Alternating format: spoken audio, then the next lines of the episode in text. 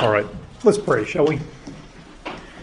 Father, I thank you for these men. I thank you that once again they are here and they are ready by your grace to listen to your word. They're ready by your grace to fellowship with one another, sharing with one another what you are teaching them in your, their walk with you.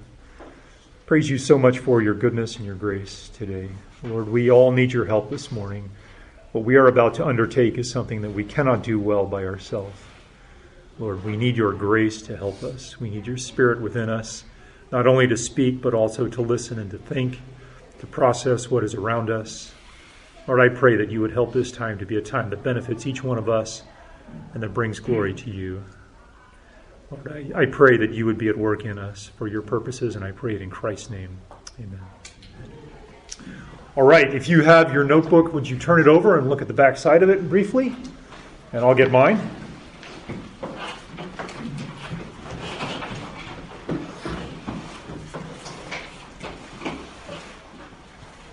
We're going to run through the build disciplines briefly, and then we're going to talk about forgiveness a little bit. Uh, we want to keep in front of us these disciplines every time. Um, we're not presuming that anybody doesn't know this. We're not presuming that everybody has forgotten. It is just good for us to remember that we need to be people who, first and foremost, care for our own hearts.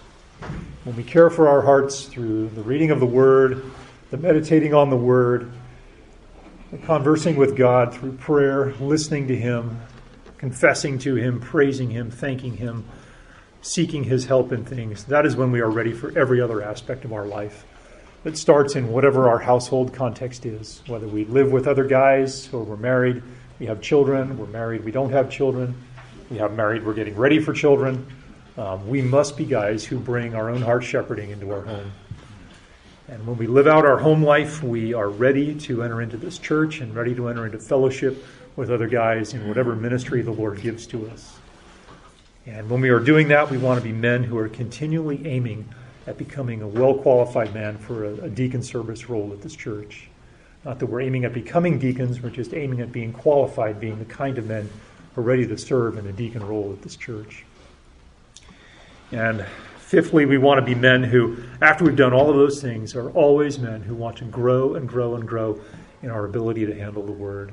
And we want to be the guys who are doing that. We're making provision in our life for how to do that. We have time in our life to study the Word. We have time in our life to look carefully at God's Word. We want to grow specifically in that. So we want to keep those things in front of us as men. Again, it's shepherding your heart is, is what flows into everything else. Everything else flows out of your own heart shepherding. If you want a successful home, if you want a successful ministry, if you want to be growing in your qualifications as a man who's ready to serve, if you want to be growing in your ability to handle the word, all of those things in a biblical way, it requires that we be guys who are first and foremost taking care of our own heart with God's word and with prayer. So we want to keep that in front of us. So you're spending time in the word, you're praying, you're coming before God, and you're, you're thanking Him for who He is. Your worship is growing. You're praying for your family, you're praying for your household, you're praying for those who live with you, you're praying for your church, you're confessing sin, you're studying the word, you're doing really, really well. And uh, you bring the fruit of that into your household, and, and you find yourself in a situation where somebody in your household sins against you badly. And there's one of three responses that that person who sins against you can make. They, uh, they might realize it and they come to you and they confess it before you and they seek forgiveness from you. Or maybe they realize their sin against you and they really don't care that they sinned against you and it's really not that important to them to do anything about it. Or maybe they don't even realize it and uh, they're not even aware of what they've done. They've been doing this for years, they've been doing this for months, they've been doing this for weeks, and they're not even aware that they're, they're building up, they're laying up a sin offense against you. Um, so the issue of forgiveness is before you whether they come to you or whether they don't come to you. We are people who are commanded to forgive. So if you have your Bibles, will you turn to Colossians chapter 3? Colossians 3, we're going to look at two verses there. We're going to be looking at verses 12 and 13. as you're turning there, it's, it's really good for us to understand exactly what forgiveness is.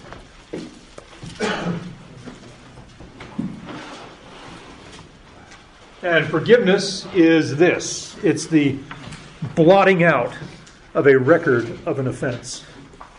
It's not the blotting out of the offense itself, it's a blotting out of the record of the offense. Really good way to get a grasp on what blotting out means is to think about what God said in Genesis chapter 6 when he looks down and he sees the sin of mankind pervading the earth. And man is, man is sinful. This is after the fall. And he sees mankind in all of his sinfulness and he is grieved over what he has made. He said, I will blot out man from the face of the earth. So the flood comes. Noah and his family are on the ark, eight people. Everybody else is completely removed. When the floodwaters recede from the earth, there is no record of the rest of mankind on the earth. You don't see any sense in Scripture in which there is any record at all of anybody.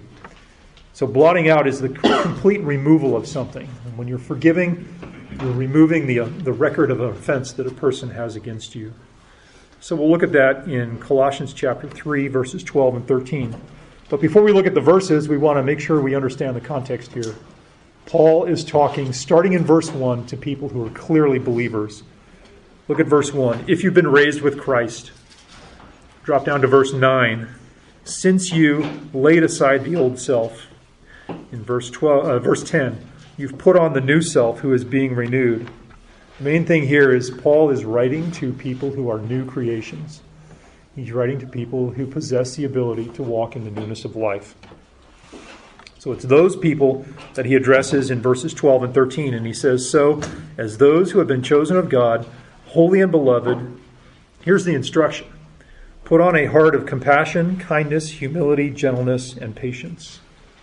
And then he says, bearing with one another and forgiving each other, whoever has a complaint against anyone, just as the Lord forgave you, so you should also. First thing we need to understand about this passage is that this is an instruction passage. You can see the instruction at the beginning of verse 12. Put on a heart of compassion, kindness, humility, gentleness, and patience. That's the instruction. That is the kind of person that a person who is born again is to be. They're to be a person who is compassionate, kind, humble, gentle, and patient. And by the way, you get to be that kind of person as you shepherd your own heart. That's the kind of man you become when you shepherd your heart consistently. What we see after that is a description bearing with one another and forgiving each other. So, what we see here is two things from this passage. Uh, the first thing is that the person who is a believer is one who demonstrates compassion, kindness, humility, gentleness, and patience. And the way that he demonstrates that is what follows it's bearing with one another and forgiving one another. That is an essential component to being that kind of person. This is how the Christian demonstrates what kind of person he is. If he wants to live patiently with a person, if he wants to live kindly with a person, if he wants to be compassionate towards those in his household, forgiveness is an essential part of all of that because he's removing an offense that someone brings against him. If the one comes to him and says, I sinned against you, I need to seek your forgiveness, would you please forgive me? He is ready to grant it. And the reason why he is ready to grant it is because what you see at the end of verse 13 just as the Lord forgave you, so you should also he remembers the infinite offense that his sin is against a holy God.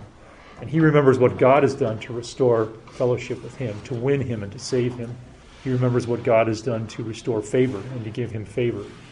And so, because that is what God did for him, he is quick and he is ready to do that with those who have sinned against him. But he also is ready to do that if the person never comes to him. If they, they don't come to him because they don't realize it, or they don't come to him because they realize it, but they really don't care. He is still ready to forgive them. He is still ready to forgive them in his heart. And he does go to them eventually to reconcile the relationship and, and deal with the issue that, that has come between them. But he is one who is always ready to forgive because he does not want to carry forward with himself anything that will prevent him from living out discipline two, from living out in peace with, with those within him. It is very, very difficult to live a truthfully productive, fruitful family life, truly productive, fruitful home life, if there is a burden of offense that stands between you and another in your home.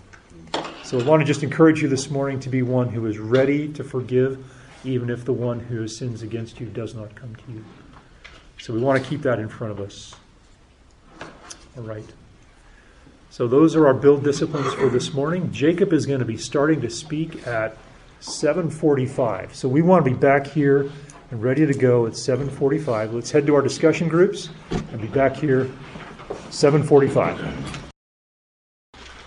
All right, guys. Thank you for for coming back. Um, we are going to be spending the next hour or so in uh, First, Second Samuel, First Kings. How many of you guys have gotten there yet in your read through the Bible in a year plan? If, if you're not, I think you should be coming right up about on that, or if not, this, you're you're about to go into this. Whether you're in chronological or M'Cheyne's or any of those, you should be right in the ballpark, right? Pretty pretty close. Should be. So, and I've had the, the privilege with my small group of sitting in these these books for the last few months, and uh, want to share some of of what I've been learning, what we've been learning, especially as it relates to guarding your heart from sin. Um, if you guys remember what, what I talked about last time I taught, do you remember Proverbs 4 23? Guard your heart with all diligence, for from it flows the springs of life.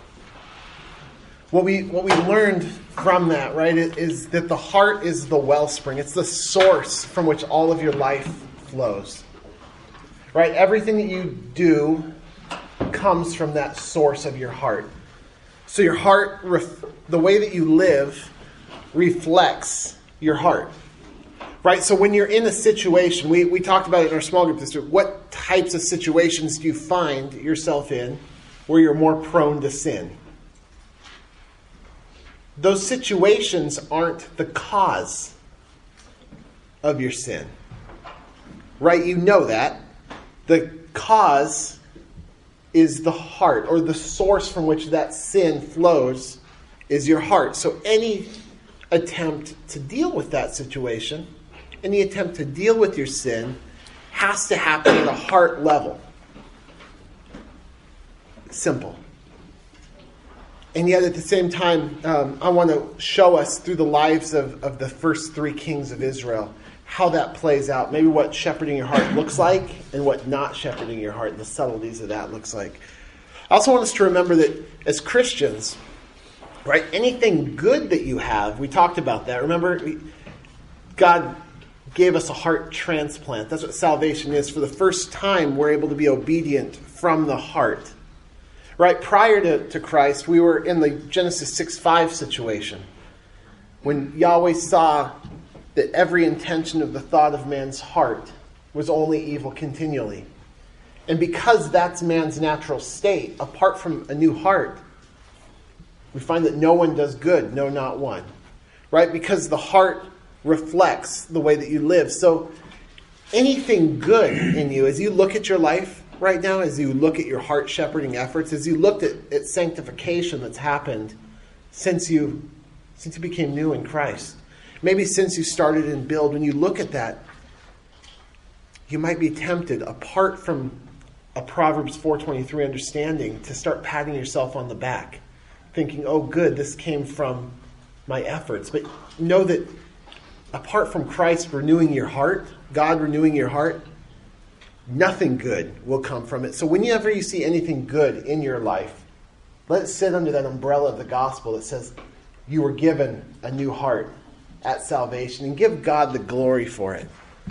So that's a, remember everything or the way that you live reflects your heart. But just as true, the way that you live affects your heart. Right? So that's why we say you have to guard your heart with all diligence. And so we're going to see in the lives of these kings three men who started really well. Three men who started on a trajectory that looked like it could have ended in success. Three men who started with, the Bible says, the Spirit of Yahweh on them, who started out living for the glory of God, and either through heart compromising choices ended up in a bad spot, or through heart shepherding, heart guarding practices ended up in a good spot. So, um, this understanding that, that we need to shepherd or guard our hearts. Um, we're going to watch this played out in the lives of the kings. And therefore, we, we said that we want to guard our life, guard our hearts from sin, right? And that, that's probably first and foremost on your mind. When you hear, right, discipline one is what? Shepherd your heart. Shepherd your heart or guard your heart. You're going to be aware that I need to guard it from sin. When I see the sin that comes out of my heart, I know that came from my heart. Where, where did it come in? I need to fight that. Right? And, and it's right to shepherd your heart from sin, to not be content to let sin linger in your life. Right? That when there's confession of sin, there's immediate repentance. Scott Demers talked about that a few weeks ago. We're going to go back over that today. But that guarding your heart, it isn't primarily what you keep out of it, although it certainly involves that. Remember, it's, it's the Psalm 119.9. It's, how does a young man keep his way pure? David asked. Do you remember the answer? By guarding it according to your word. With my whole heart, what is it? What did he say? With my whole heart, I seek you. Let me not wander from your commandments, David said. So, at the, this is just a review from the last lesson. At a fundamental level, guarding or keeping your heart is a guarding it from sin, but to God. What does that look like? What doesn't that look like? We're going to get a, a, glimpse of it today. Um, so, so Israel's kings. Turn, turn over your, your page, your notes to the, the back of page one. The context of Samuel and the kings was probably written to the exiles. So, right, Israel comes out of, they go into slavery in Egypt. With Moses, Joshua, they come out of Egypt. God saves them with miraculous signs, wonders, crossing the Red Sea, getting them out, going into the promised land. After generation, Jericho, the walls fall down. You have a, a, nation that God brought into the promised land after years of promise. He brought them in, right, as a, a, his people to replace the godless nations. And sadly, Israel became more like the godless nations than, than what God had them, what God had designed them to be. Over time, right, you, you fall into the time of the judges, where everyone does what's right in their own eyes. And you're like, what, what's up with this? God brought us. We're his people. He brought, brought us into the, into the land. And man, if you just read Judges, the people look more and more and more like the godless people that they were supposed to replace. All the way to the, the book ends with this crazy story of the, the rape of a, a concubine and her body cut up and passed throughout all the nations as a test, or throughout the whole, the whole land as a testimony to just how wicked God's people had become. There's this cycle of judges where the people become increasingly wicked. God judges them, God uh, punishes them through the means of the nations that they were supposed to be a judgment on. And then he raises up a judge. The people short term repent, and it happens over and over and over again. And then finally, right, this is a na- the nation, it's not even a nation, it's, it's a people, but they're scattered. Finally, then, Saul come, is raised up, a king. And we're going to read about this. He's raised up, and the, the kingdom's united. And then you have David, and God promises him, "You're going to there's a, your line. There's going to be a king over Israel forever." Right? This awesome promise is made. There's riches. Solomon, the nations are bringing tribute to him, and you're like, "These are God's people." Finally, there's this awesome temple. The presence of God is there. And then generations later, there's nobody in the land. They're exiled. God's people are sitting here in Babylon and Assyria. They're scattered. And they might be asking, How did we get here? We're supposed to be God's people. And really, 1st, 2nd Samuel, 1st, 2nd Kings was written, especially 1st, 2nd Kings, written to these people. A history of Israel and Judah for the people in exile, preparing them to return to the land. Um, the first readers of the finished form of 1st and 2nd Samuel, one commentary says, were the Jews living in the 6th or 5th centuries BC. And they were concerned about putting their nation back together following the destruction of Jerusalem by Babylon. They also might want to, to understand who they were. Um, their, their historical roots, theological and political issues that affected their lives. Right? They, they might um, they would want to know how did we get here and how do we avoid this? God has all kinds of promises that He made for Israel. Like, I'm going to promise that you're going to be in this land. this is He get, made some forever promises to the people. There's going to be a king from the line of David on the throne forever if you follow my precepts. Right, all the way back in Deuteronomy, before they entered the land, God gives them all kinds of promises. If you do this, you will be blessed. But if you disobey, I'm like, I, I used to take joy in blessing you. I'm going to actually take joy in bringing these curses on you. Um, so, so they're sitting here. How, how do we regroup? How did we get here? And what, what, how do we repent? So the, these people, the, the audience of First of Samuel and, and Kings, they were the people of Deuteronomy 28, 15 through 68. Turn there really fast. Deuteronomy 28. So this is before the people enter the land. They set them up between two mountains.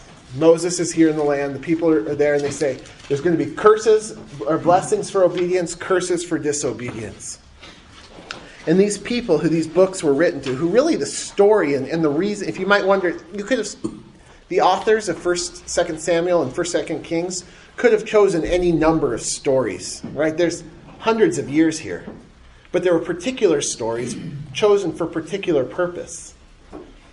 And they were chosen to talk to the people undergoing these curses to help bring them to repentance. God has just told them about all the, if you faithfully obey, verse 1 of 28, faithfully obey the voice of Yahweh your God, being careful to do all of his commandments, I'll set you high above all the nations of the earth. And these blessings shall come upon you and overtake you he goes on to enumerate the blessings. But then he says in verse 15, But if you will not obey the voice of Yahweh your God, or be careful to do all of his commandments and his statutes that I command you today, then all these curses will come upon you and overtake you. He goes all the way on to, to talk about basically the exile. And he says in verse 63 As Yahweh took delight in doing you good and multiplying you when you're obedient, so Yahweh will take delight in bringing ruin upon you and destroying you. And you'll be plucked off the land that you are entering to take possession of it. And that's exactly where this audience finds themselves. He, after they've taken the land, right? So you have the people who obey, they've taken the land, and then Joshua 23, he restates this promise of curse. Right? So, so you have these people who God's word had been established, and you had a whole people for generations who ignored this. They were more concerned about what they wanted and doing what was right in their own eyes than following God's word. They had clearly before them here's the promises for obedience, here's the curses for disobedience. And for hundreds of years, God's people basically followed in the path of disobedience. And God did exactly what He said He would do and put them out of the land. And these people then were faced with, with Deuteronomy 30, which is talking to these men. Go to, go to Deuteronomy 30, verse 1. He goes, When all these things come upon you, the blessings and the curse, which I have set before you, and you call them to mind among the nations where Yahweh your God has driven you, and you return to Yahweh your God, you and your children, and you obey his voice and all that I command you today, with all your heart and with all your soul, then Yahweh will restore your fortunes and have mercy on you. And he'll gather you again from all the people where your, Yahweh your God has scattered you. If you're outcast or in the uttermost parts of heaven, from there Yahweh your God will gather you, and from there he will take you. And Yahweh your God will bring you into the land that your fathers possessed, that you may possess it. Verse 6 And Yahweh your God will circumcise your heart and the heart of your offspring, so that you will love Yahweh your God with all your heart and all your soul, and you will live. So these people were faced with a decision. The same decision that every generation before had been faced with. But they, they were faced with a decision are we going to obey Yahweh our God? Or are we going to walk in the paths of our, of our fathers, the, the, really the generations before? They were scattered, they were experiencing, for really the first time since Egypt, life outside of the land. And God used that trial to sanctify and bring back a remnant of people devoted to Him. That wasn't perfect, and they had a lot to wait for, but as they waited for the king that God, was, that God promised, they had to wait 400 years, and then they brought, and then Jesus came on the scene. You know what? There's a lot of promises we still wait for. But ultimately, just like um, just like the the authors of these two books, Samuel and Kings, they had th- these people in mind. Basically, a call to repentance, saying there's an example and instruction in these kings for what to do and what not to do. There's a reason why we are how we are right now, and there's a way to get back. You know, we we have this. This was written for us too. I want you to go to First First Corinthians ten. So there was an immediate audience, which was the people in the land. But you know what? God had us in mind. As Saul disobeyed and had the kingdom ripped from him, as David obeyed and disobeyed, as Solomon had his heart um, turned away, really, as Israel in the wilderness wandered, God was sovereignly orchestrating that with us in mind. I want you to think of that. Think of this passage as you read through the Bible in a year. So there was an immediate audience. It was the audience in, in the dispersion, the, the Jews wanting to return, wondering how, how did we get here? But then there's us. 1 Corinthians 10, verse 6. This is speaking specifically of the Exodus and the people's disobedience. But I think that Romans 15:4 makes it clear that this applies to all of Old Testament narrative. 1 Corinthians 10:6 Now these things took place as examples for us. Think about that. God had these things in mind. He doesn't say, "Oh, these things are just examples."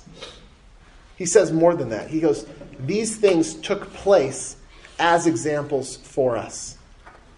Right? He doesn't say, oh, I need to find an example so that you don't desire evil. He actually says God superintended the experiences of the Exodus, the tragedy of. I mean, you read this and you're like, Israel, how could you be so stupid? It's for me. How could how could you indulge in sexual immorality? Verse 8. And 23,000 of them fell in a single day. Why would 23,000 people die? Why would you guys not repent? You had a pillar of fire in front of you. You had smoke by, by, by day, fire by night. You had you saw Moses' face. You saw the mountain shake. You saw the Red Sea and you're still complaining about bread? You still don't trust God? Why? It was for me. Verse 6, right? These things took place as examples for us, so that we might not desire evil as they did.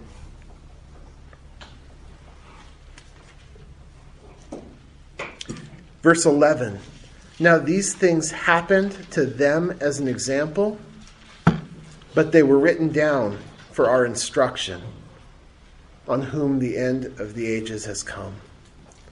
Therefore, let anyone who thinks that he stands take heed lest he fall. No temptation has overtaken you that is not common to man.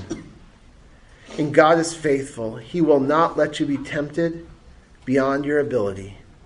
But with the temptation, He will also find, um, provide a way of escape.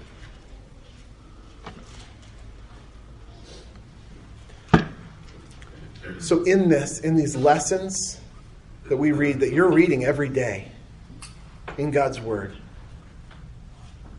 and you see an example, you say these things happened as examples and they were written down for our instruction, so that we might not desire evil as they did. And you can say, so as, as you are in God's Word every single day, you must be in God's Word every single day. And as you are in God's Word every single day, and you read these examples, especially in the Old Testament narrative, be humbled by it. Take heed lest you fall. And you can say, the trials that I will, the, the temptations that I'm going to receive today, they're not uncommon. They've happened in ages past. And it happened with me in mind, so that I might not desire evil as they did. Okay, so let's, with, with that in mind, go to Deuteronomy 17. This is Israel's ideal king. Sorry I went out of order. This is at the top of your second page. So, what did God's word look like for the kings? What would, when we say that we need to shepherd our hearts to God's word to get the God of the word, right? We need to look to, when you, when you read Psalm 119 and you read what David talked about, about wanting to know God's precepts, about longing for them more than gold. Right? He didn't he only had what was written before. But what were some of the things that he that these men were supposed to shepherd their hearts to God's word to get? Well, particularly for the kings, there was a passage of Deuteronomy that was written to tell them who they were supposed to be and why. Deuteronomy 17:14 When you come to the land that Yahweh your God is giving you, and you possess it, and you dwell in it, and you say, I will set a king over me, like all the nations that are around me. You may indeed set a king over you, God said to the people in Exodus, whom Yahweh your God will choose. Right? So, number one, I get to choose him. One from among your brothers, you shall set a king over you. Don't put a foreigner only he must not acquire many horses for himself or cause the people to return to Egypt. Verse 17 He shall not acquire many wives for himself, lest his heart turn away, nor shall he acquire for himself excessive silver and gold. Verse 18 And when he sits on the throne of his kingdom, he shall write for himself a book, in a book, a copy of this law, approved by the Levitical priests and it shall be with him, and he shall read it all the days of his life, that he may learn to fear Yahweh his God by keeping all the words of this law and these statutes and doing them, that his heart may not be lifted up among, above his brothers, and that he may not turn aside from the commandment, either to the right hand or to the left, so that he may continue long in the kingdom he and his children in Israel. So God had particular command for the leaders of Israel. There's a lot in this passage. You could do a whole sermon on this little this little passage here, but at the heart of it, at the heart of it is that little part that says it's, it's the heart of, of putting, he, he must know God's word. Why? Right, verse 18. He, he must know God's word intimately, so intimately that he, he writes it out. Have you ever written out God's word? Do you ever turn your brain off when you're reading? Just be like, I need to get through this? Let me encourage you. Uh, this is not the purpose of this passage, but it is something to gather. There's something to be said about having a keyboard in your lap or a pen in your hand, about connecting your mind to the word. And they weren't just supposed to take notes on God's word, they were supposed to write out themselves every single word of it. for a purpose. What's the purpose? So that it shall be with him. He shall read it all the days of his life. Right? This is for a man who's going to be in a very busy season of life. If you think about this, this is, this is the king of, of, of the nation who's fighting wars, judging. I mean, you look at all the, the stuff that these guys had to do. That there's a lot of stuff. He was in a busy season of his life. He couldn't wait till, till the, he got through this season. So I'm going to write it out next season. He, he was actually supposed to do this at the outset, read it every day. For what purpose? Look down. What's the that? Anytime you see a that, or a therefore, or because, or so that, underline it, circle it, draw an arrow. I, I put arrows. He was, the king was supposed to get his heart in front of God's word so intimately all the time so that he may learn to fear Yahweh by keeping the words of the law and doing them. All right, so he dealt with his heart. He got God's word into his heart at a fear, fear of God level. That produced obedience. And the obedience, he, he was going to learn to fear the Lord by reading. Read so that you fear the Lord. And you fear the Lord by keeping the words of the law, right? So what you do affects your heart. Your, what you do comes out of your heart. Get God's word into your heart so that you fear the Lord. And fear the Lord by obeying. Uh, there's this, this reciprocal thing going on here. And this was supposed to be the characteristic of the king. This is the characteristic of a leader. It's a man whose heart knows God's word and it knows God's word and is obedient to God's word, all for the fear of the Lord. So if there's one thing you get from the Old Testament, the fear of the Lord is the beginning of wisdom, and wisdom is where obedience comes from.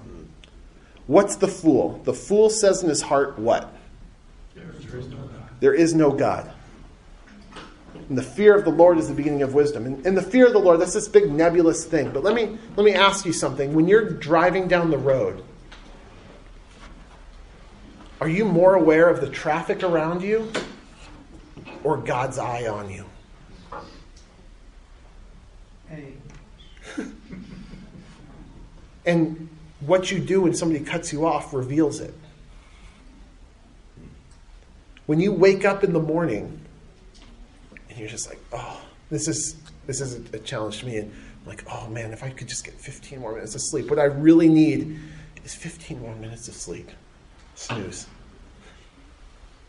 Am I more aware of God, or is my heart saying, I actually need need sleep more than anything? I'm saying in my heart there there is no God. I'm not saying this, but I'm acting like it's true. It, now, fear of the Lord is much more than just knowing there's a God. But I'm saying if we live up uh, so much of, of my day, I'm tempted to act like there isn't even a God, much less fear this God. And you're going to see this is what characterized some kings. This might characterize you. So, the first step that we learn, I think, from these men is they were supposed to get their heart in God's word and obey God's word to get them to a fear of God. And what you do reflects whether or not you're actually fearing God. And the first step to fearing God is you actually have to know He's there. And if you go out, if you start your day, first thing you think you need is snooze. The second thing you, second thing you think you need is coffee. And then you hit your, and those, it's not a bad thing, but then you hit your, you hit your day, you hit work, and then all of a sudden all these demands come at you. You come home and you're exhausted. What you think you need most is to sit on the couch or to be loved or to get some food. And now you hit the end of the day, and what's been most real to you all day is this world. And then you do it again the next day. And you do it again the next day. And then imagine being a king. I got Philistines coming at me. I got the Ammonites I got to kill. I got, I got all these, I got all these gifts coming in. I, I, yeah, I got these riches I got to deal with. I got all these wives I got to deal with. I got, and now all of a sudden, God doesn't seem so real anymore. Yeah, I know He's there because He actually talked to these guys. there are prophets coming. But now all of a sudden, they're so far from fear of the Lord, they're actually like the fools saying in their heart, There is no God. Let's watch that going and keep in your mind when David says, Psalm 119, when he talks about God's word, it's passages like this that he has in mind. We have so much more promises of blessing, curses for disobedience. We actually have promises for the means of obeying, right? So much more than this. We have promises of, of the means that, that when you're tempted, there's going to be a way out. That God saved you. You're not a slave of sin. No, you're actually a slave of righteousness.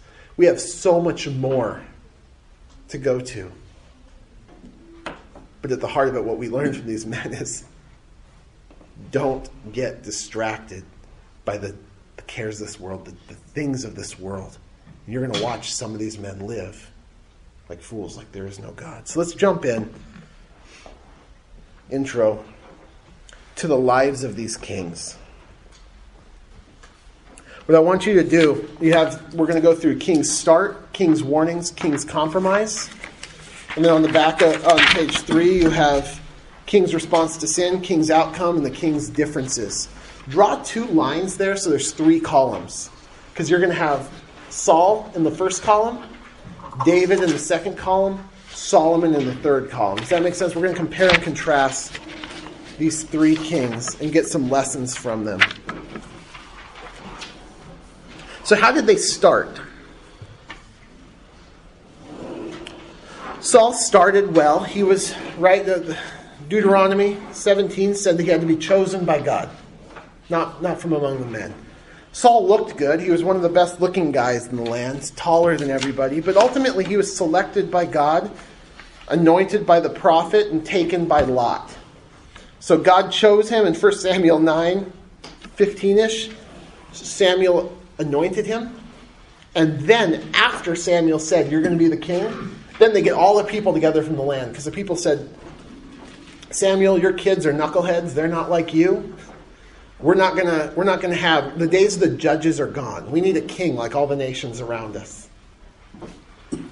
In this act, the people were actually rejecting Yahweh, they said, but God said that's okay, you're gonna still put a king. Remember Deuteronomy 17 said you can do that.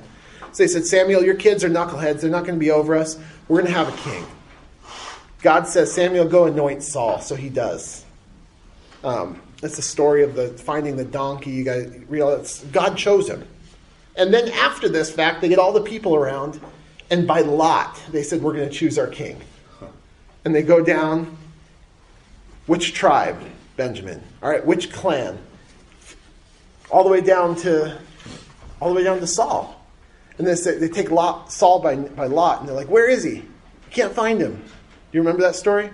We can't find And Yahweh says, He's hiding over in the bags. So he's he's so scared. He's, so, he's not puffed up. He's scared. He's hiding in the bags, and he's chosen by God. He, he's so some people say, why should we follow Saul? Right. So most of the people say, praise God, long live the king. Here's Saul. Some of them were saying, why should we follow Saul? The first act of Saul as king. There's these Ammonites, and they, they get they, they go to a, a, village and they, they basically say, We're going to kill you all unless you let us gouge out your right eye or something like We're going to all gouge out an eye. And they say, Wait, give us a few days. If, if we need, and so they go to all of Israel and they say, Can you guys help us? Right? Israel's just scattered. It's a bunch of bunch of disparate cities, right? They've, they've never been united. They're just tribes scattered throughout. Since the days of Joshua, they haven't really been one. Right? There were judges that would come up in one part, one part another. The first thing Saul does is he goes throughout all the land and gathers all the people together and says, Let's get these guys. We have to protect our brothers. And they do. And so that's in, uh, in chapter 20, uh, 1 Samuel 11. So the first thing that Saul does is defeats the Ammonites. And then they say, Saul's great. Look, he united the whole kingdom. Let's kill all the people who said Saul was who said, "Why should we have Saul over us?" And did Saul do that? Did he say, "Yeah, let's establish my reign, kill all of my enemies"?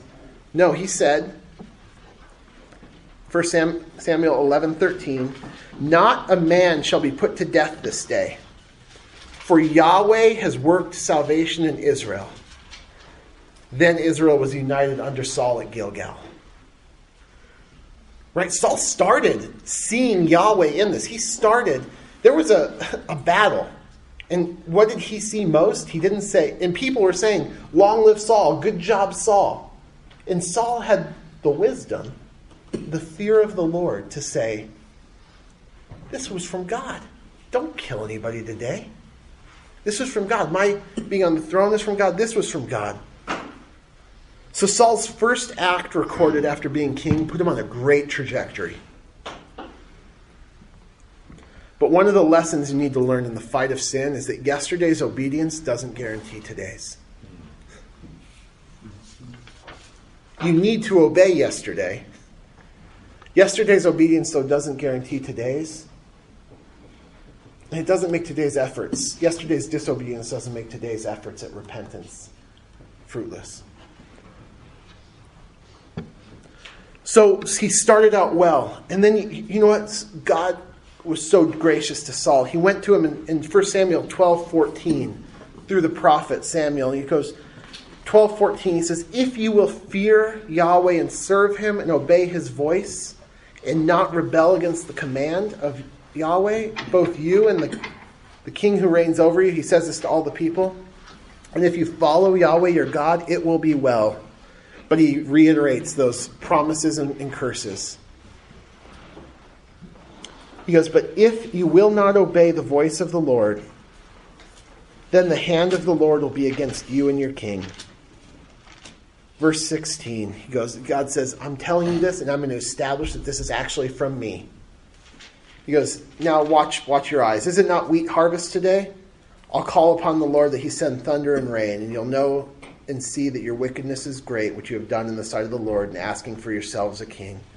So Samuel called on the Lord, and he sent thunder and rain that day. And the people feared the Lord.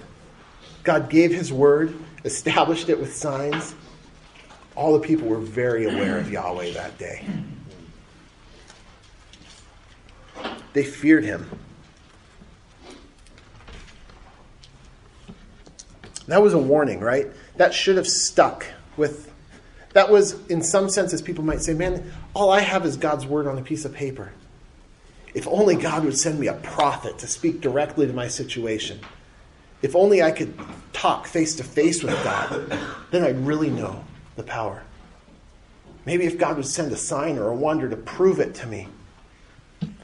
See, see how that went for Saul. So that was the king's warning. Now, now let's go to the king's compromise. Just the next chapter. right? They're fighting the Philistines. There's apparently been a command. Saul, wait for Samuel. He's going to come before you go out to battle. Samuel's going to do a sacrifice. You want Yahweh on your side, right? He, he knows. Saul's not so stupid to think I'm going to go out to battle on my own. He says, I, I want Yahweh on my side. So he goes, but Samuel's not coming. I'm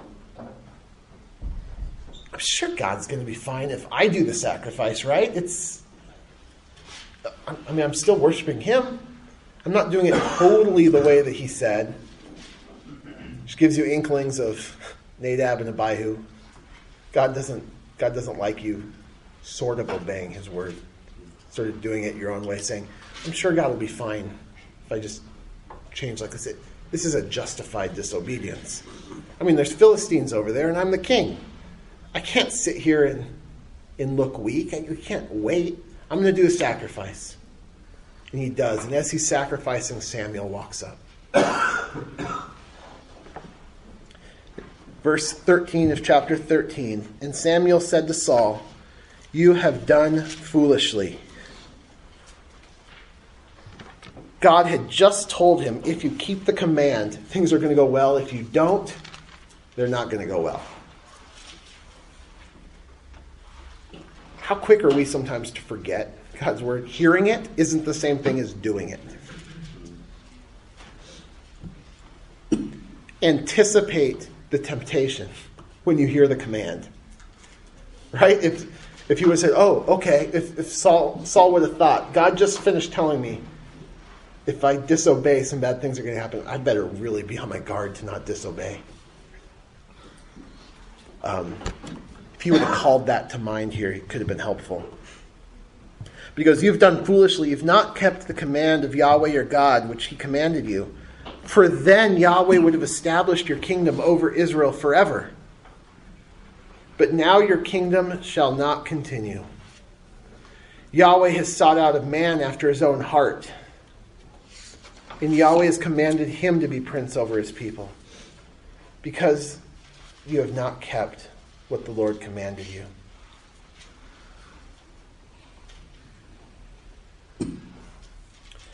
There's other compromises. His, his life was sort of filled with compromise. 1 Samuel 15, there's the uh, Agag, the king of uh, the Amalekites. And God's, Israel was supposed to kill these guys a long time ago. They, they didn't, right? That was God was patient with the people. He didn't wipe them out in the days of Abraham because he said the iniquity of that of the Amorites and all these people they're not yet complete. I'm going to get more glory if I let them become really really sinful and then I wipe them out in judgment. So I'm going to send my people in the land and you wipe them all out. Well, they didn't do it. They didn't do it all. So now he's like, "Saul, go kill them. Every single one. Man, woman, child, beast, don't keep anything. Go kill them." This is 1 Samuel 15. Devote all to destruction.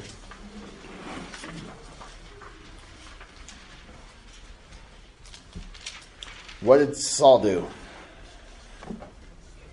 Saul came in. Um, he he won the battle. He defeated them. Verse 17. He took. So yay! All the people are cheering. The Amalekites who've been causing all the problems. They've been killed.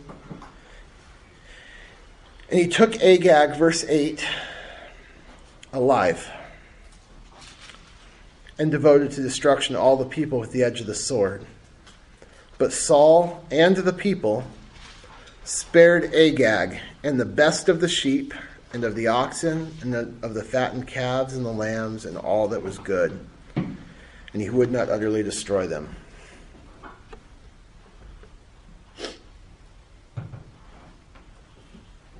It was a compromise, right? Have you ever obeyed like that?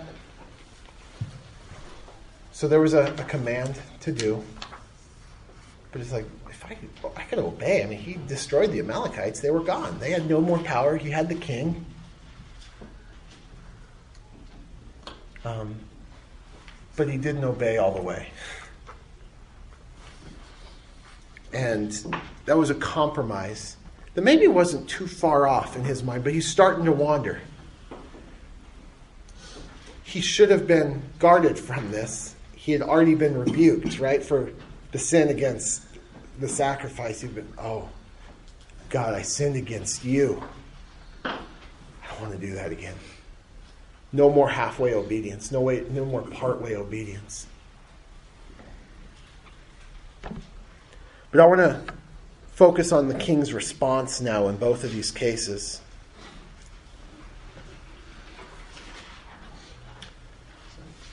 Verse 15, verse 24.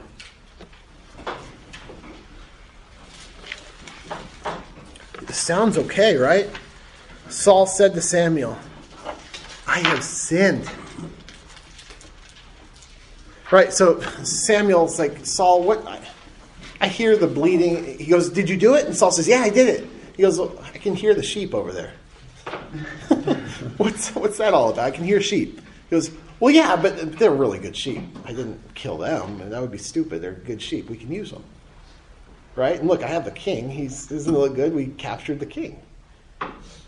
He's like, we, we could sacrifice the sheep. God would like it if we sacrificed the sheep, right? Good motives here. And Samuel says, I don't want sac- God doesn't want sacrifices, he wants obedience. Because you rejected the word of the Lord, verse 23, he's rejected you as being king. So now, and then Samuel goes and chops Agag up. Samuel has to do it. So Saul's response. What, what would you do in that situation? What should you do? Have you ever sinned and realized it? Right? You're like, you're caught, you're staring at your sin, you're like, oh, that's gross. How did I?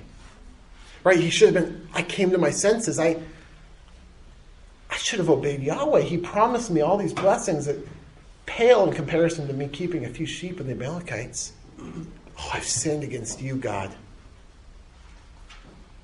And goes out and he should have gotten and killed Agag. He should have been the leader and slaughtered him. But what did he do? He says, I have sinned. This sounds like a confession, right? I've sinned. I've transgressed the commandment of, the, of Yahweh and your words because I feared the people and I obeyed their voice. I don't, I don't know if that's what actually happened. This is, but it sounds good, right? Have you ever confessed like that, maybe in, in small group or to your spouse or in your own heart? You're like, think of if you struggle with pornography. You've, you've, you've looked, you, you've done the unthinkable. And first, let me ask if, in the case of pornography, would you look at it if your wife was next to you? No. Why? Well, because her presence is real. You have affection for her. You're scared of her. You fear your wife. Would you do that? Would you look at pornography if, if I was with you? No.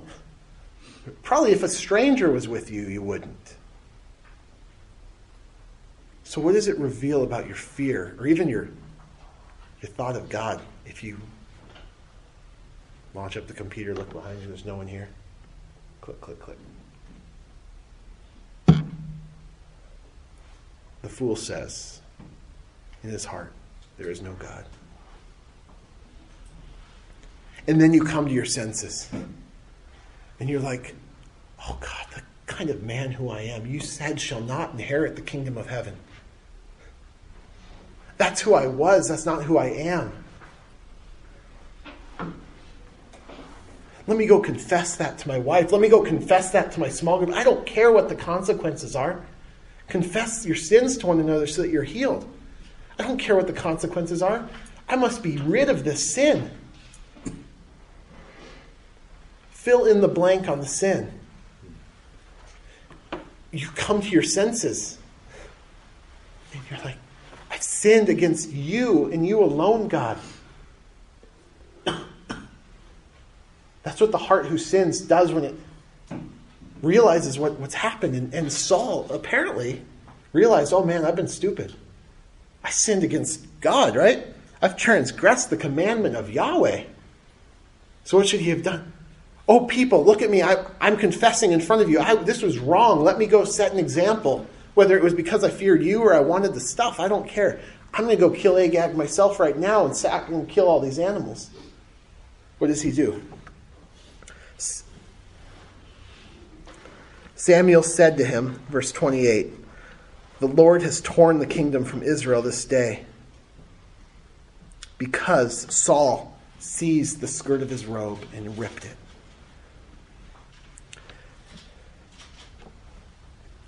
Saul, that's a picture of Saul like grasping after what he wanted. He's like, "Oh, don't take the kingdom from me. I don't want to lose my con- I don't want the consequences." Go to verse 30. Then he said, I have sinned. He's con- apparently confessing again. Yet, Samuel, honor me now. right? He just said, You're going to have the kingdom ripped away from you. But, but honor me now before the elders, so that I may bow before the Lord your God. That's not actually. He, he just wants honor before the people. Don't give me the consequences. John Owen com- commented, he says, He sought the end without the means. He would have the blessing, but he used not the means of attaining it, namely faith and repentance. This is not repentance. Your re- repentance can't look like, oh, I sinned and let me try to avoid some consequences. We can be prone to want to do that. You realize I sinned against my wife. Wife, I didn't love you well, and now you're mad at me. And you sort of do a half hearted confession. Can we make up? And all that you want is restoration of relationship, which is a good thing. But watch your heart. Are you trying to avoid? First off, did your sin come from lack of fear of God? Repent of that. Realize it was against God. And then, is your confession trying to avoid the consequences? Or is it actually an expression of your repentance and trying to get right in your fear of God? Samuel or Saul revealed that he wanted, and there's more, and, and pretty much all of what Saul's um, confessions, there's a I don't want the consequences. So there's conf- confession without repentance in Saul, and then there's even further there's further sin to undo the consequences instead of repentance. Right? What was the consequence of Saul's sin? God rejects him and says, "I'm going to put David on the throne instead of you." So what's Saul's response? 1 Samuel 18:12. He's angry and tries to have David killed. God blesses David, and actually Saul reaps the blessings, right? Kills Goliath, kills Philistines. Saul tries to set him up and says, Yeah, you can marry my daughter Michal if you go get me the foreskins of 100 Philistines. David gets 200. Saul's like, Okay, they're, I'm sure he's going to die if he goes tries to do that. And David does it. But Saul's motive was to try to go get David killed. Okay, good. But Saul benefits. So there's further sin to try to undo the consequences instead of repentance. Have you ever sinned to try to undo the consequences? What does that reveal? That you're not actually caring about the sin. What's the effect on your heart? Do you see Saul? He started out on a sin like, I'm going to do a sacrifice which is bad enough to have the kingdom ripped away from him, but it should have been a wake up call to repent. You remember King Ahab? This guy repented by the end of his, the, husband of Jezebel. He actually repented, and God didn't bring judgment in his generation. Saul, who Ahab started out worshiping Baal and leading the nation into further idolatry. I mean, the whole the whole family of Omri. But this guy, Saul, started out well little compromise, a little more, a little more. And then by the end of his life, he's trying his hardest to kill David, all the way to the point of he slaughters the priests of Yahweh. He goes out, I mean, he's bringing his whole army out against David, throwing spears, at trying to kill David, while he, David's doing nothing but love towards him. There's further sin, further sin, further sin. The king's compromise did not bring, or led to sin, and it did not, his response was nowhere near repentance. What was the king's outcome? He was killed in battle. Within a few generations, his, his line was totally wiped out. And he's a testimony, he's an example to us, an example to the nation, an example to all people really who would read God's word not to desire evil as he did. Let's go to the next king, David.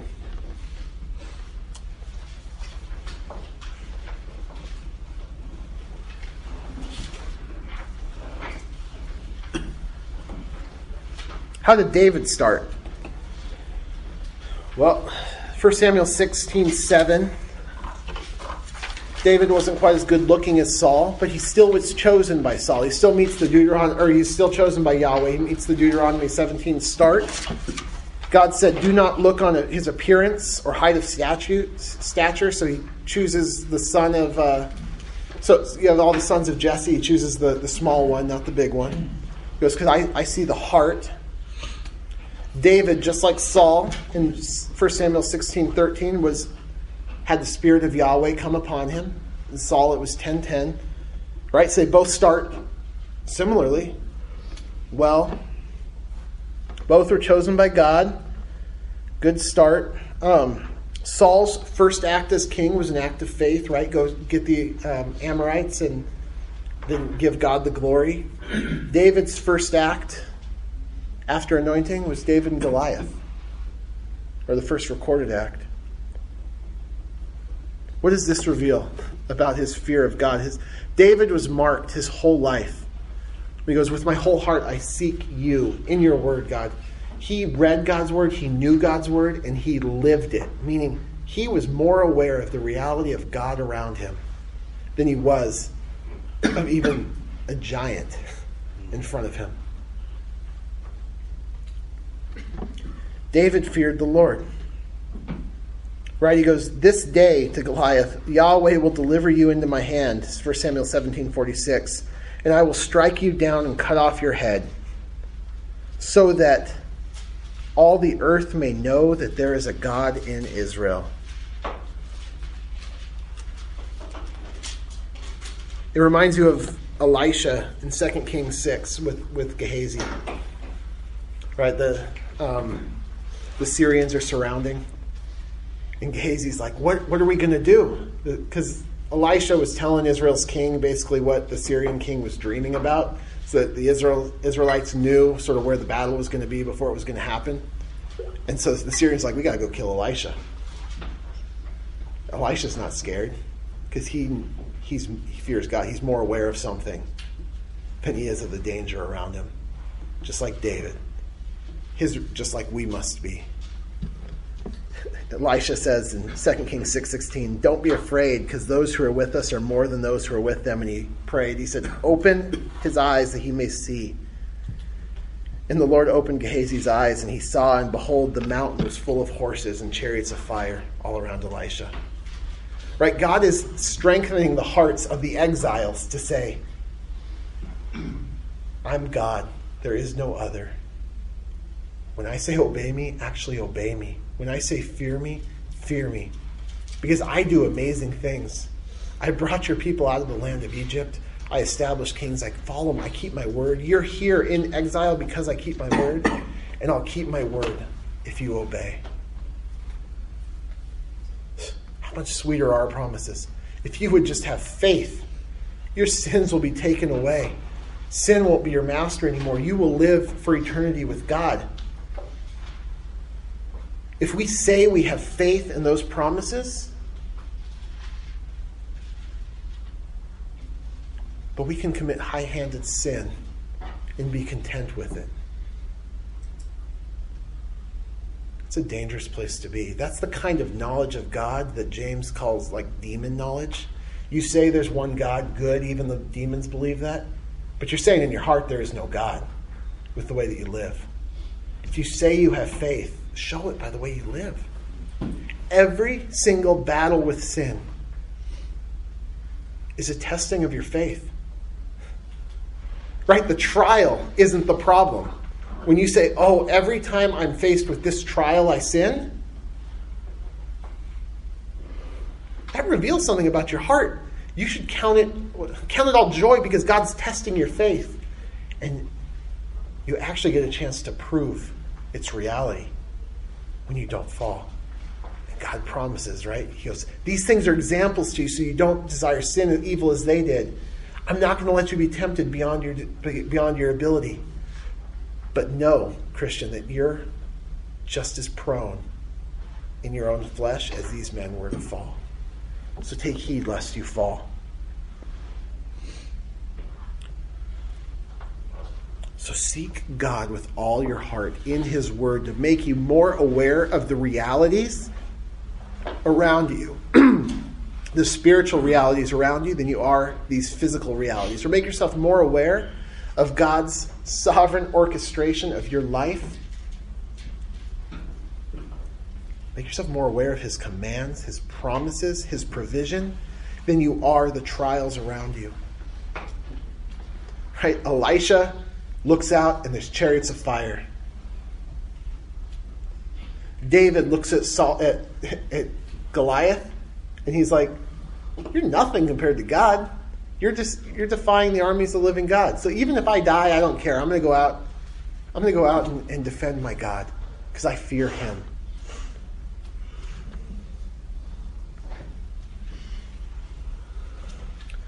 You know what's interesting among Saul, David, and Solomon? Early on in their life, both Saul and Solomon had direct encounters or direct words from Yahweh of warning, of saying, Obey and I'll bless, disobey and I'll curse. You know what David had? God's word in print. There's no recorded until 2 Samuel 7 when God comes and gives him the promise of, of his eternal kingdom. There's no face to face or even direct prophet warning or admonition to the man because he had it. He knew when he says, You're going to be king over Israel, he's like, Okay, I know Deuteronomy 17. I'm going to go there and see what kind of man I have to be. He woke up early. He's in the early watches, the late night. He pursued God and His Word. He was a man characterized by fear of God. He said, The law of the Lord is perfect. Psalm 19, reviving the soul. The fear of the Lord is clean. More to be desired is your word than fine gold. In them your servant is warned. And that's a good thing. In keeping them, there's great reward. Who can discern his errors? Oh, declare me innocent from hidden faults and keep me back from presumptuous sins so they don't have dominion over me. Then I'll be blameless. Let the words of my mouth and the meditation of my heart be acceptable in your sight, O Yahweh. This is David's warning. It was God's word. And overall, David responded well. David had compromise.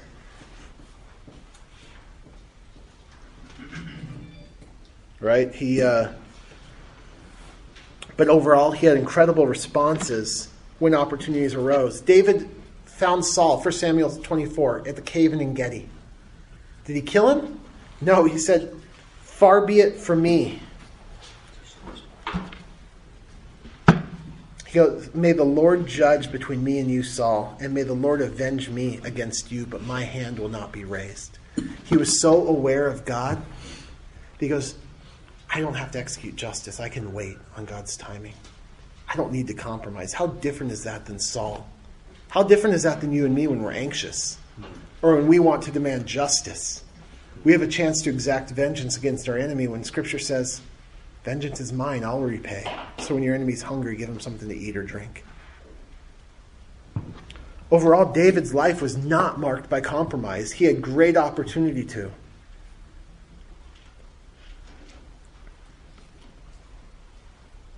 What do you do in the face of someone cutting you off in traffic? Somebody doing something unjust at work? Your wife accusing you of something that you didn't do or maybe did do? Our attitude or response in the presence of our enemies or in unjust sufferings or opportunity for retaliation or self justification reveals our trust in Yahweh.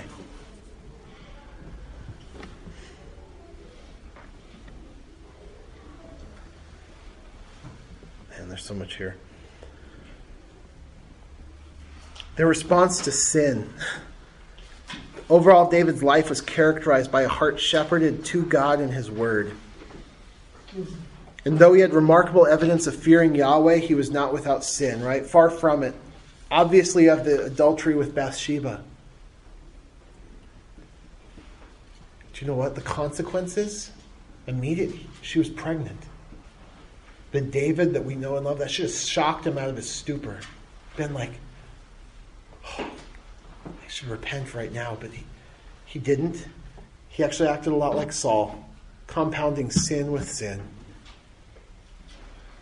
Right? Going and killing Uriah, or having Uriah killed. God gave him another chance. This is the kind of God that we serve. Every time in Scripture, these, this is all written down as, as a warning to us. It's written down for our instruction. This is on your homework. I want you to say, what does every text you read reveal about God? What does it reveal about God and man in contact with each other? And how must this affect us? Praise God that He is the kind of God who loves to give second chances. He, the pregnancy should have been warning enough for David. He shouldn't have even gotten another warning. He should have been removed immediately. But Nathan says, Your sin has been covered. But he says, You're that man. And what's David's response? He goes, I've sinned against Yahweh. That sounds a lot like Saul, Saul's words. But you know what David didn't do here? He didn't try to grasp to undo the consequences. Actually, the next passage, he, he prayed and fasted that his child wouldn't die. But he was content. He didn't grasp after it. And Psalm 51 records his confession in pursuit of repentance. He goes, Against you and you only, O Lord, the one who I fear, the one who I'm more aware of than anything else, have I sinned and done what's evil in your sight. And you're right to count it against me. I'll blot it out. Let me still sing your praises. Let me let me make your name known still. But he wasn't grasping out. He wasn't trying to avoid consequences of sin. Do you remember Scott's signs of biblical repentance? There's an immediate decrease in the evidence of the sin. Rather, in Saul, there was an immediate increase or a consistent increase over his life of evidence of sin, as reflected by heart compromise, heart compromise, heart compromise. David, there was a fear, a confession of sin, and a repentance that had him walk away, not avoid the consequences. Now we're going to do Solomon real fast. And David's life ended well. He's characterized as a man after God's own heart.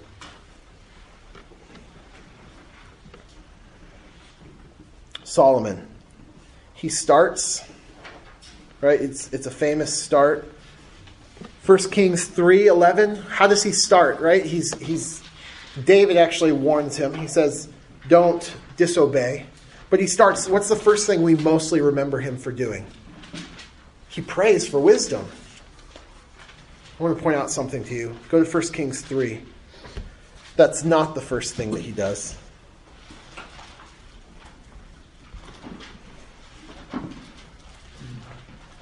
Right? First, the, the prayer for wisdom, right? And then God blessed him and made him the most wise man ever. The first thing that he does is verse 3, or verse 1. Solomon made a marriage alliance with Pharaoh, king of Egypt. He took Pharaoh's daughter, brought her into the city, and the people were sacrificing at the high places. Solomon, he apparently was doing really well, but he made compromises on wives. He had lots of wives. Do you remember what Deuteronomy 17 said? Don't acquire many wives, lest they turn your heart away. Solomon had 700 wives, 300 concubines. He said, uh, Don't return to Egypt. His first foreign wife was from Egypt. He compromised in worship. Numbers 33:52 says, "You shall drive out all the inhabitants of the land before you and destroy, demolish their high places." Solomon's like, "Well, the temple's not done yet. Where else am I going to worship Yahweh?" At the high places. Two compromises that maybe were so small that a lot of commentators miss it. Like chapter 3 is like, this is a great chapter about how great Solomon is. But it starts out with two hints of the trajectory of his life. That in Solomon knew the importance of fear of the Lord and the importance of the of God's word, right? He learned it from his father, he wrote it in God's word. He was content to let compromise sit because the consequences weren't immediately evident. Right? To the contrary, he was blessed more than anybody. Yahweh himself commended him because you asked for wisdom and not these other things. I'm going to give you long life and riches. So he's like, sweet. There's no consequence for, right? If you would have read God's word and been like, well, I can handle the wives. This must be for everybody else. Right? I can handle the wives because look how well I'm doing. I can handle the wealth because look how well I'm doing. Go to 1 Kings 10 and we're going to be, be done. I'm sorry for going a little over.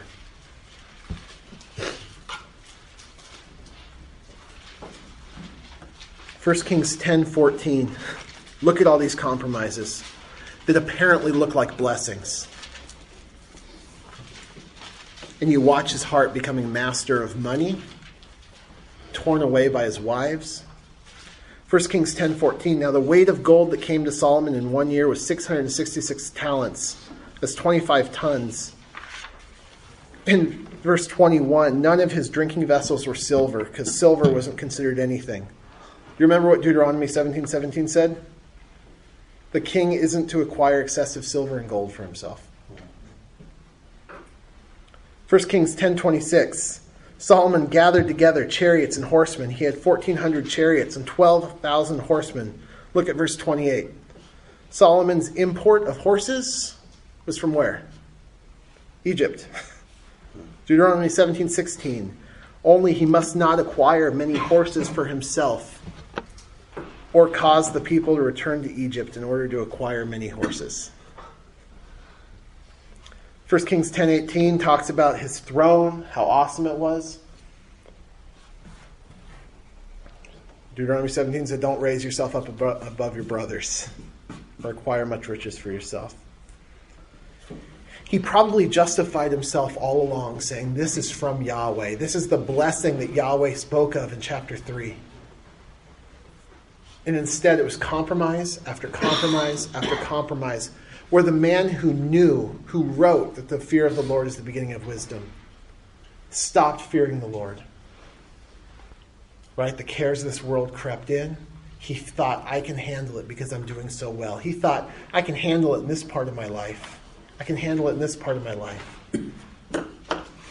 He didn't deal with sin immediately. Brothers, this was written down. Solomon disobeyed as an example to us, and it was written down for our instruction so that you wouldn't desire evil as they did. At the end of his life, verse 4 of chapter 11, his wives turned away his heart after other gods, and his heart was not wholly true. Then God says, I'm going to raise up Jeroboam and do you know what Solomon's response when he found out that Jeroboam was going to be king?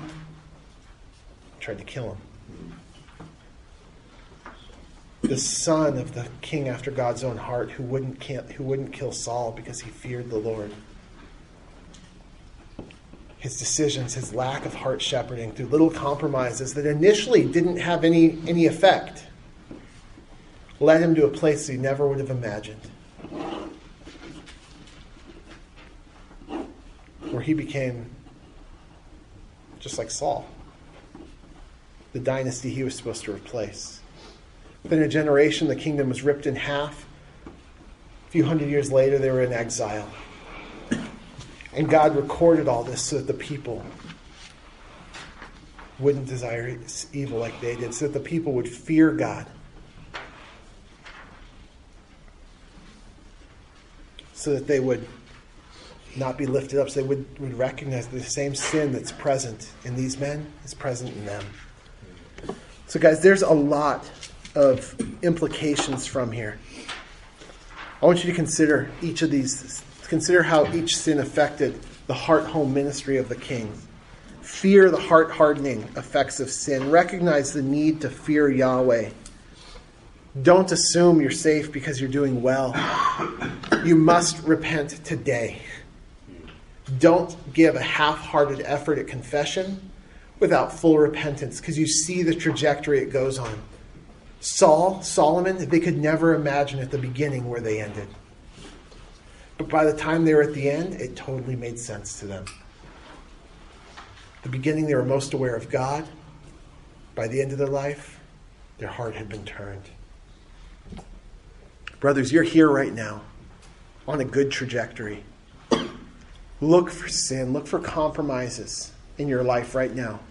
A known sin that you're dabbling with, or maybe something that you've even hesitated to call sin up to this point because it's not really sin. It's just, I I'm doing it for God. I'm sure God will understand. Little compromises that affect your heart, set you on a trajectory. Little things like, I'm too busy to get in God's Word. Little things like, well, at least it's not that kind of pornography, or at least it's not every day. Can't confess that. Flee the first step towards sin, even if the sin seems justifiable, and never, never justify, never try to seek to undo the consequences of sin with more sin.